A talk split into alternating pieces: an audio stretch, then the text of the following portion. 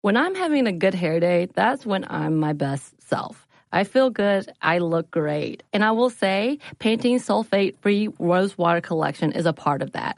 The Rose Water Collection. It feels and smells amazing and comes with a deep treatment that leaves your hair petal soft. It was inspired by Ramadan traditions when many in the Middle East break the fast with rose water because of its hydrating benefits. And the collection is free of sulfates, parabens, dyes, and mineral oil. So experience something new and discover what's good with the Pantene Nutrient Blends collection.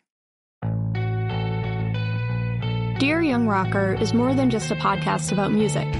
It's a memoir of how it feels to survive high school when you don't fit in and the freeing feeling of picking up a guitar for the first time. It's also advice for anyone who is or was young and has ever felt weird or alone. Dear Young Rocker is written and narrated by me, Chelsea Urson, executive produced by Jake Brennan, and comes to you from Double Elvis Productions. Listen to Dear Young Rocker on the iHeartRadio app, Apple Podcasts, or wherever you get your podcasts. Brought to you by the reinvented 2012 Camry. It's ready. Are you? Welcome to Stuff Mom Never Told You from HowStuffWorks.com.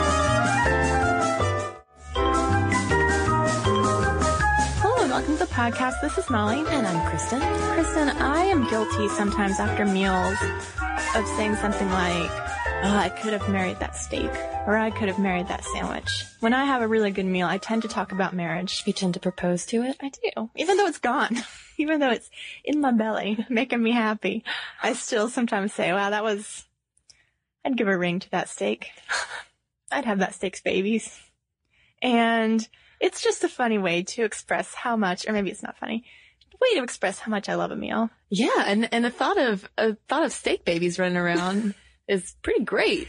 In fact, I, I do it so much that um one of my friends recently we were at brunch and I said, "Oh man, I love these pancakes," and she said, "Would you marry them?" And I was like, "Eh, they're more of a casual casual relationship. They're a booty call, really." You know, pancakes. every now and then I wouldn't marry him, uh huh. but Just love him and leave him those pancakes. yeah, so I've got to got to start watching this because apparently it's becoming a pretty bad trait. But even though I jokingly talk about marrying food, um, there are people for whom that attachment to an inanimate object is not that unusual. They would literally like to marry a steak, or in the case of some people, the Eiffel Tower, the Berlin Wall, a computer. The Golden Gate Bridge. And these people are termed objectum sexuals, meaning that they have sexual and romantic feelings for an object. Yes, they aren't attracted, sexually attracted to other people, but it's discrete from asexuality in that they have sexual feelings and romantic attachments to, like you said, buildings, uh, sound equipment, um, architecture, all sorts of things. Actually, none of the people in any of our research were in love with food, so I, maybe I shouldn't have used that comparison. But buildings and, and monuments seem to be the most common ones, at least in our research. And this term, objectum sexuality, uh, was coined in the 1970s when this woman named Eija-Riitta Eklof married the Berlin Wall, and she took the last name of Berliner Mauer, which means Berlin Wall. Mhm.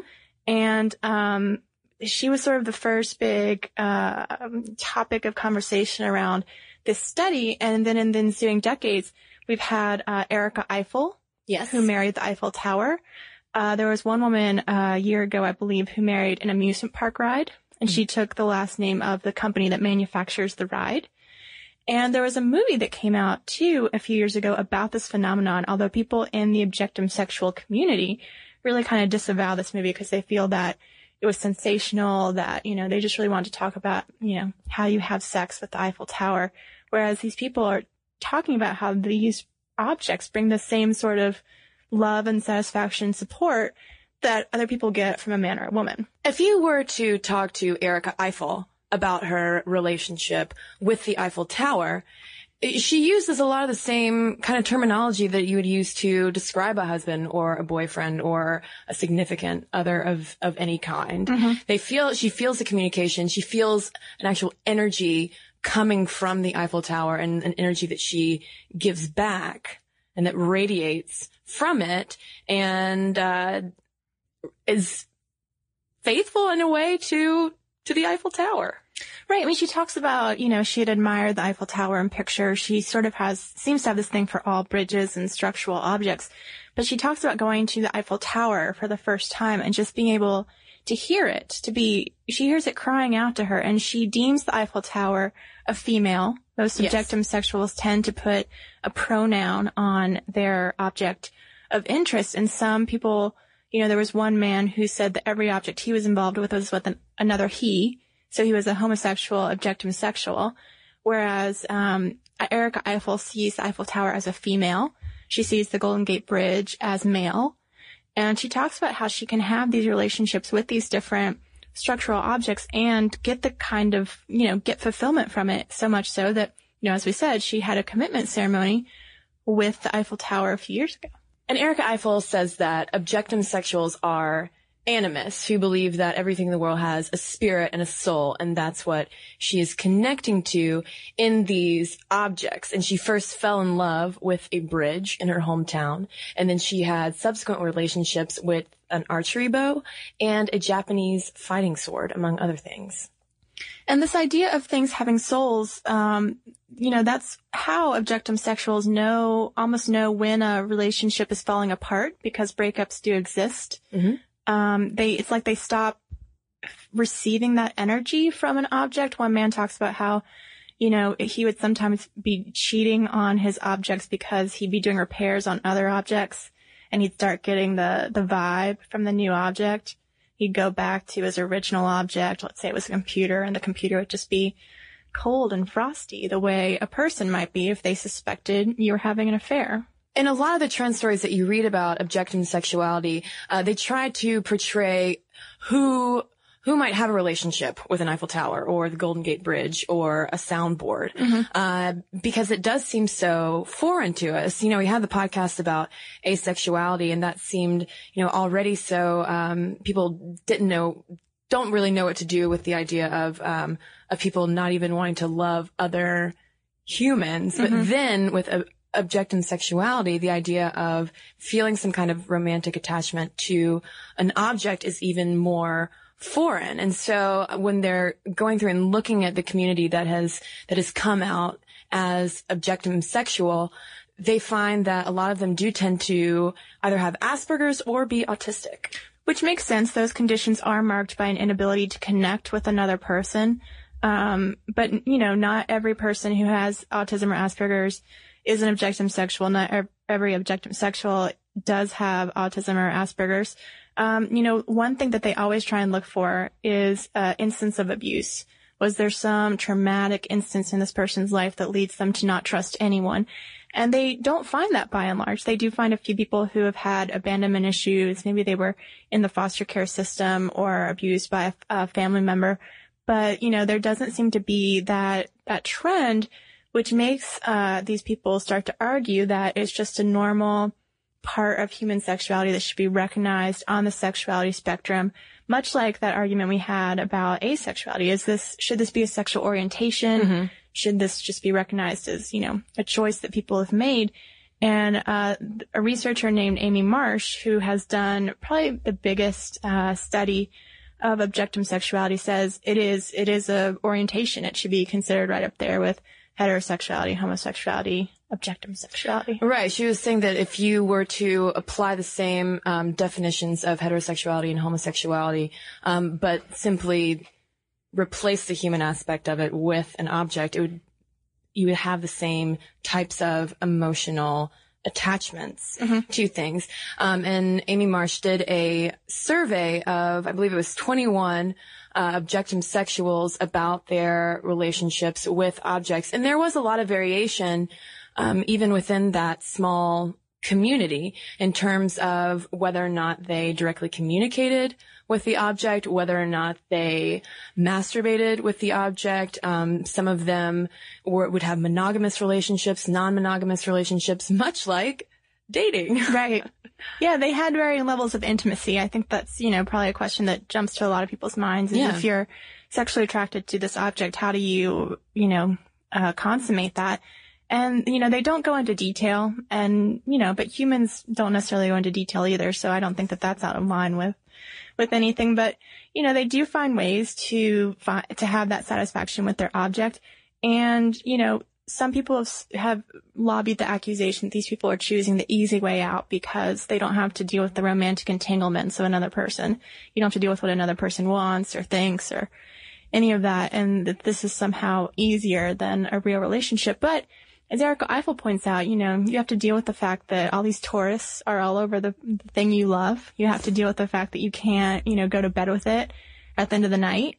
So they're saying it's no easier or more difficult than any other kind of relationship. It's just another equally valid relationship.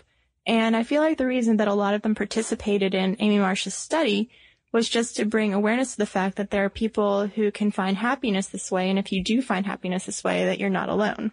But since the objectum sexual community is so small, at least the people who are out, mm-hmm. and because it does seem so taboo to have an emotional attachment to an object. There is a lot of controversy about whether or not this is just some kind of fetish and yeah. we are putting way too much stock into this, um, or whether or not, like you said, it should be considered its own type of sexual orientation. And that's something we can't answer, and I don't think any of these researchers can because it is such a small community right now. I think that, you know, we talked in the asexuality podcast about how uh, the articles kept saying this asexuality revolution was going to happen. Right. And soon everyone was going to identify as asexual. They would all come out of the woodwork.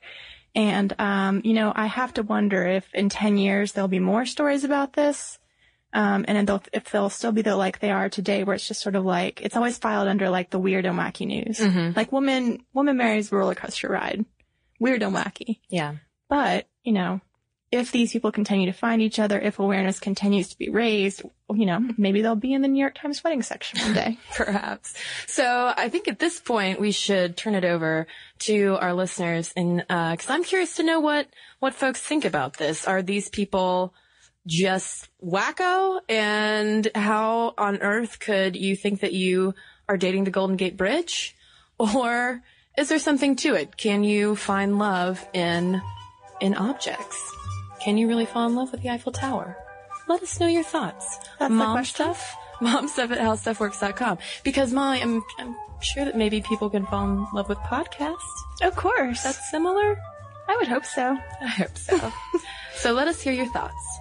All right, so let's do some listener mail. I have a, an email here from Donna who writes, on your monogamy podcast, I was surprised how certain you were that we are not a monogamous species. I don't know that justifying such behavior through examples of the animal kingdom is really such a persuasive argument. Most of what we do as humans is an effort to distance ourselves from the baser characteristics of the animal kingdom. Though it is likely that there was a time when we ran around naked and eating raw meat like animals, we work to rise above such behavior. As a species, we have put forth significant effort to be more than merely animalistic. I also personally knew some people that tried your proposal of new monogamy. They did set ground rules and the plan worked for about one year, but after one year the woman found someone that she wanted more than her husband. I would assume that most people would not be surprised by this outcome and would say, well, what did you expect? Though this method may work for birds, I am not sure that my much more developed and civilized mind can happily move along in a social relationship without the fidelity that my marriage needs.